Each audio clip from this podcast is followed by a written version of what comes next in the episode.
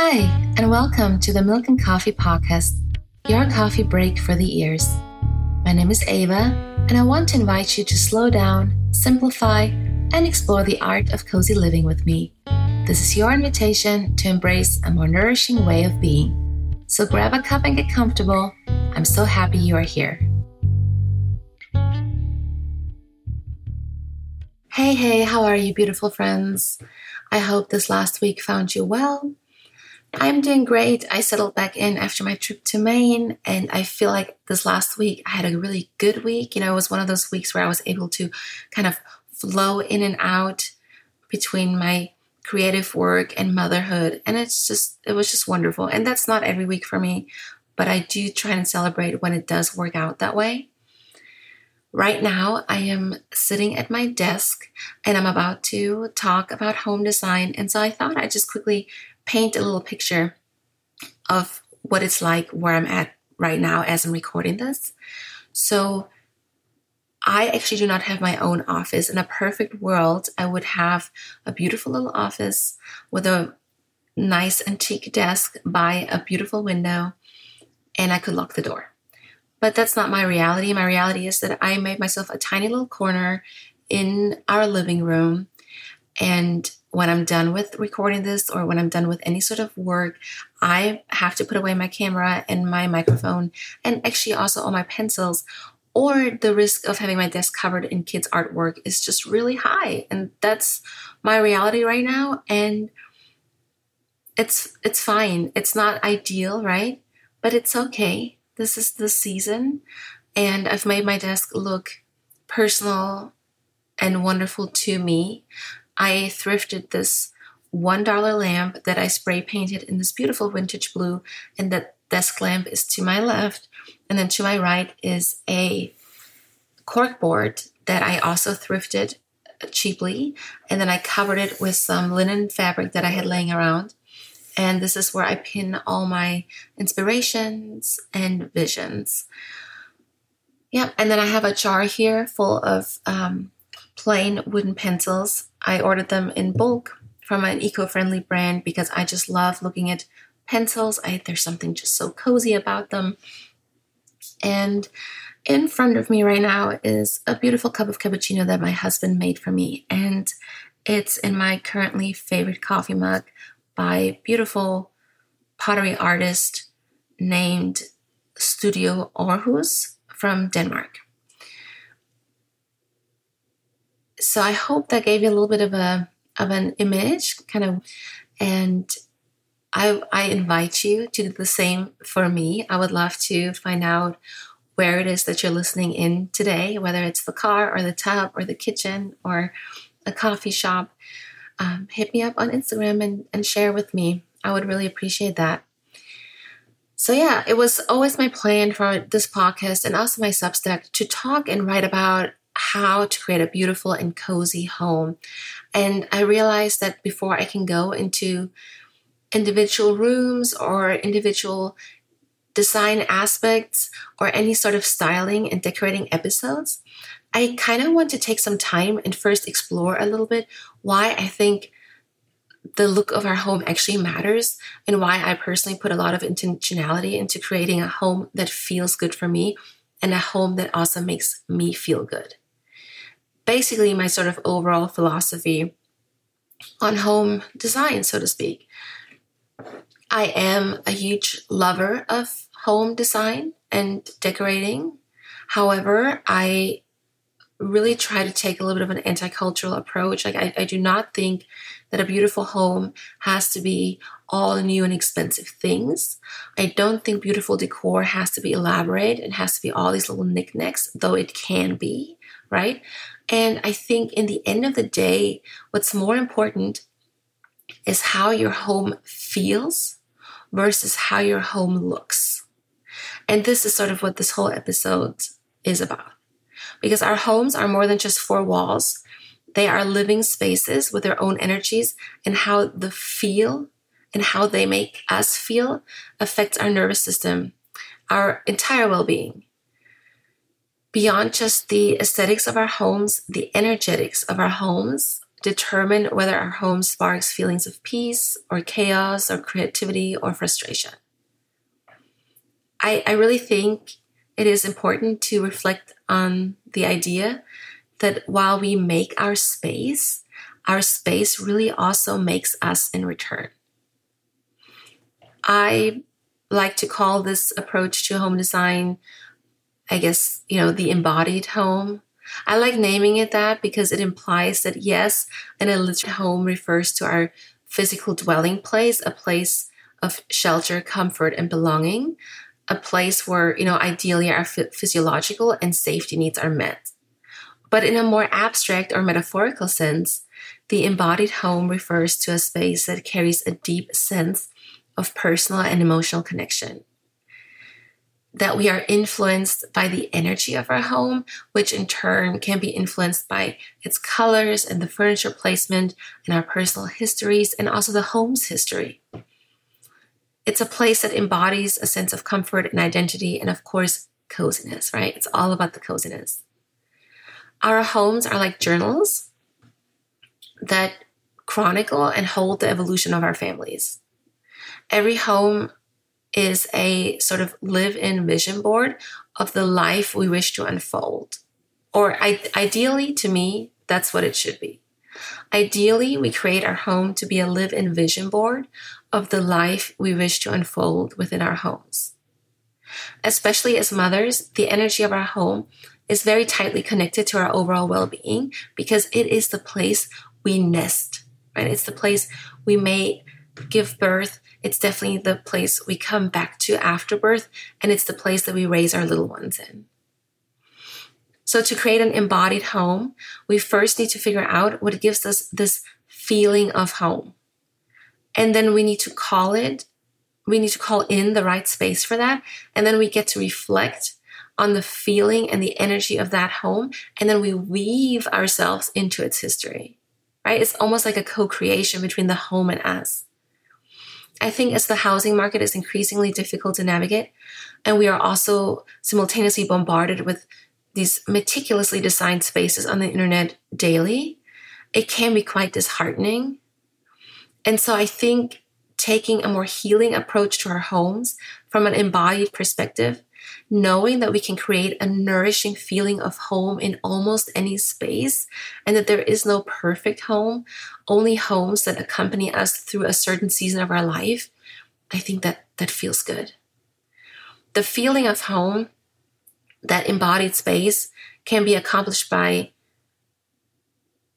by anyone, I think, on any budget, because it is not about designer pieces and expensive stuff. It is about finding items and furniture that have the right energy for us. I will link a beautiful piece written by Kat River on Substack about how to call in your home in terms of, you know, sort of manifesting it. But for now, I want you just to meditate on what gives you a feeling of home. If you unravel what it is that lights that feeling of home in you, then you can forever dip into this resource. You can make a home anywhere and you can make almost any space spark that sensation for you. This is something I had to learn, right? And I know I mentioned this a lot on this podcast, but you know, we move so much. We are military family, so we move all the time and and I need my home to spark a certain feeling for me to be okay in it. And so I had to learn like what is it that makes my home work for me? The things that spark a feeling of home are often a collection of memories and sensations from our childhood or our first homes or the environment that we grew up in. And then there are the bits we collect along the way, whether it's in our travels or our experiences, our relationships, basically all our nurture. And then there are the things that are at the core of us that have always been there like things that you that you already enjoyed in your earliest memories and to this day you are quite fond of you know our nature and so once you figure out your nurture and your nature when it comes to home design i think you can put them together and create beautiful spaces for example very early in my childhood really as soon as i could read chapter books by myself i remember waking up early to read in the first morning light and listening to the house sort of slowly awakening around me. I remember the soft light on my bedding and that exciting feeling of wonder of what this day might hold for me. And spending the morning in bed reading is still my idea of a good time. You know, even though it doesn't happen much in this season of motherhood, like that's something that has not changed for me since I was a little girl. Our personal histories, you know, they may be full of light and they may be full of darkness, but it's sort of the romanticized memories that we keep close to our hearts. And that should inspire our home decorating. My emotions around what makes a home comforting are deeply tied to the memories of my grandmother's kitchen. The smell of melted butter, the crackling in the wood burning stove. That's a sweet melody. The golden color of the black tea with lemon and loads of sugar that she used to make. The flower print on her apron. All of that speaks safety to me. And now, mind you, my grandmother lost not only her first husband and her brother in the war, which, you know, overall is a, is a horribly dark chapter in my history as a German. But while I can't remember the details of all the individual stories she told me, I do remember her talking about these grim days of the war all the time. And yet, she turned loss and scarcity and despair into this abundance of love and warmth and a sense of homecoming for us grandchildren. And for that, I'm just so thankful to her. Every time I come back to what, what makes home feel like home to me, I always come back to her and her kitchen. You may even find that it is the darker parts of your personal history that make you remember small comforts even more vividly, whether it's a certain smell or a certain color. Reflect on those and then hone, hone in on those. Here are some things that spark an utmost feeling of comfort and home in me. Seeing the green bog when flying into Ireland. A warm cup of tea in a thermos that we brought on a winter's walk. My husband pouring the milk foam into my espresso every morning. The light of a candle. The feeling of warmth that comes from a wood burning stove Lamb's Wool Slippers. A good book. The smell from crates of apples that are stored in a root cellar. Soft gray morning light. A wood stack. Watching birds through my window. Actually looking out and seeing greenery in front of my window. The sound of rain falling on the roof the feeling of first submerging myself into a tub full of hot water. Now, I want you to step away from this podcast today and think of a few things that spark the emotion of home within you. And even in just that list that I just read off, that gives me a lot of hints of what I should incorporate into my home. Right? A lot of candlelight.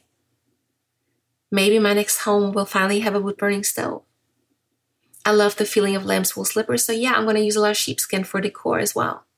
I love good books. Make books, you know, the center stage of my decorating. I love watching birds or see greenery in front of my window. That's something I want to call in for our next home. That's something I miss in my current home. You know, maybe when I'm building, I'm building a roof that sort of makes me listen to the rain more fully. Definitely, I'm always like trying to find a home with a, with a tub because I like bathing versus showering.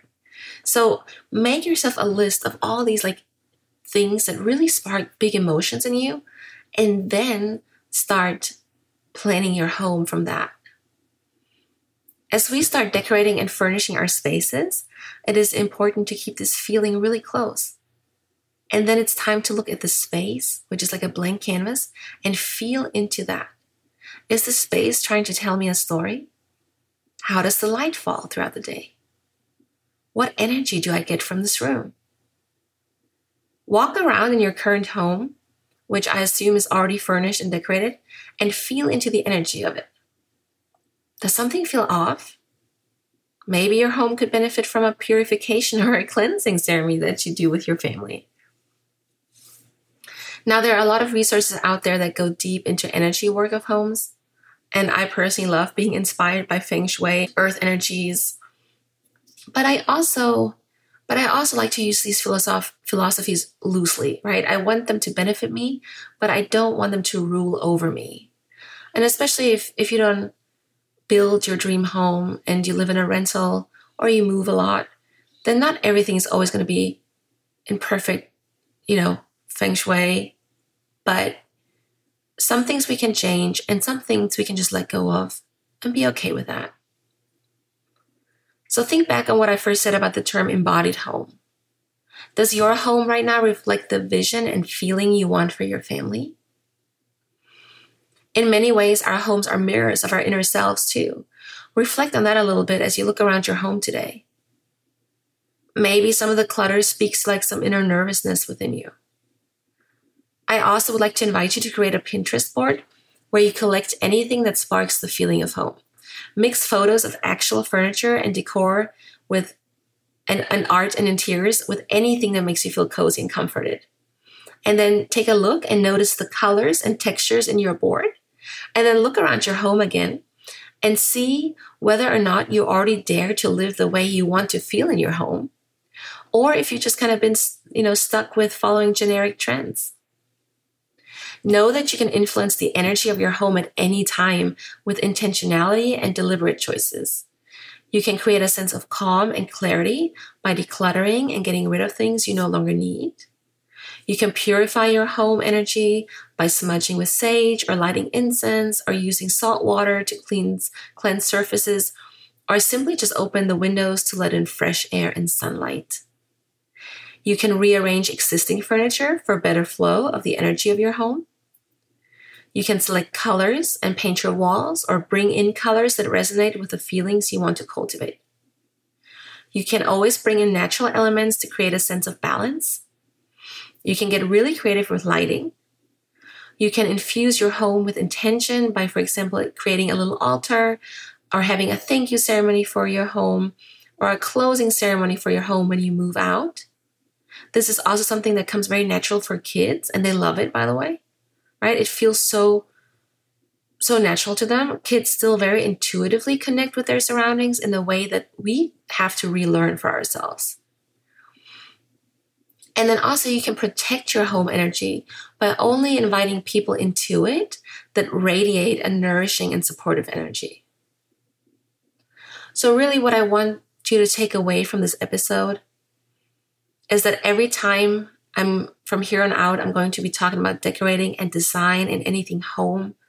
It's always coming from this place of the embodied home, that the feeling matters as much or more than the looks, that a home is more than just objects, that our homes are sanctuaries, that our homes are a place to connect with our true selves and to connect with the people we love and also the season that we're in that homes are our daily retreat.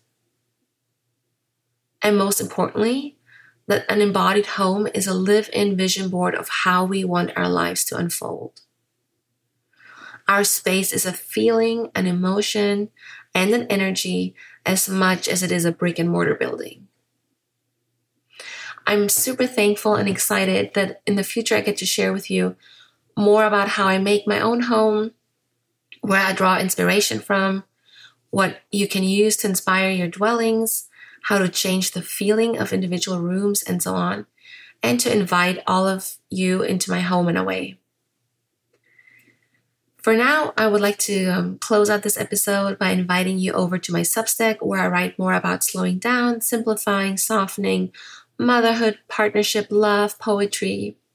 You are more than welcome to just follow along for free or you can choose to become a paid subscriber and help me keep my work going. If you would like to read more reflections on motherhood, then you can head over to my webpage and get a copy of my book Milk and Coffee Years, which I feel makes a great gift for any mother or mother to be, especially with the holidays in mind. And if you feel you could use help with your own home, I would love to be there for you as well in a more tangible way. Please contact me if you would be interested in a one on one mentoring for your soul or your home. I would love to be there for you, whether it's about exploring why you feel stuck, how you can create a life that fills you with joy, or if it's about decluttering or building a slow wardrobe, or if you would like some really tangible advice to change the feel of your home.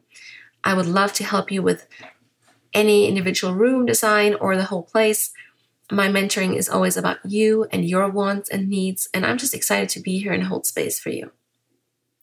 Thank you so much for tuning into this week's episode, and I hope to have you back with me next week. Bye for now, in light. Thank you so much for being here with me today.